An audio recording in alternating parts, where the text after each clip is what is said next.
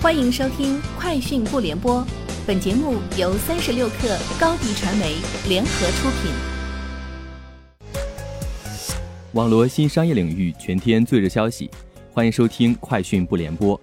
今天是二零二一年六月二十五号。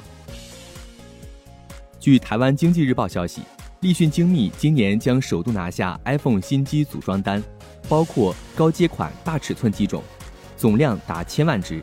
订单规模将逐年放大，渴望在二零二三年超车和硕，成为 iPhone 第二大组装厂。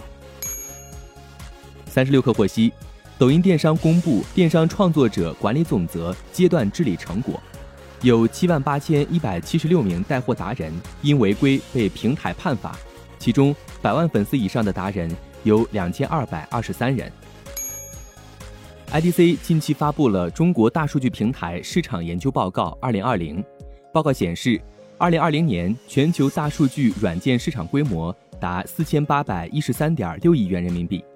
微软、甲骨文、SAP 作为 TOP 三的厂商，贡献了百分之三十以上的市场份额。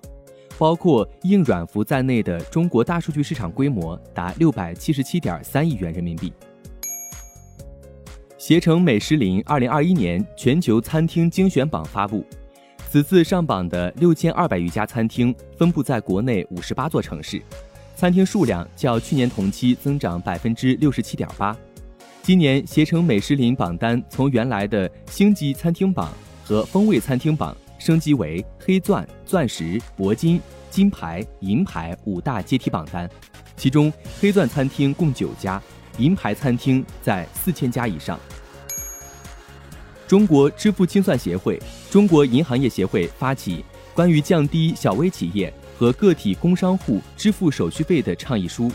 同日，支付宝宣布响应倡议，未来三年收钱码提现继续免费。此外，符合标准的商户可享受网络支付服务费优惠，最低打九折。日前，谷歌将 AI 研发团队分拆。放入新成立的机器学习团队。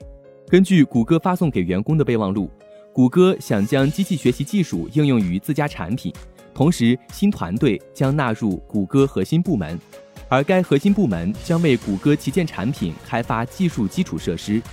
谷歌高管在备忘录中表示，在未来两到三年内，谷歌要在 AI 领域获得可观成果，这是全公司层面的目标。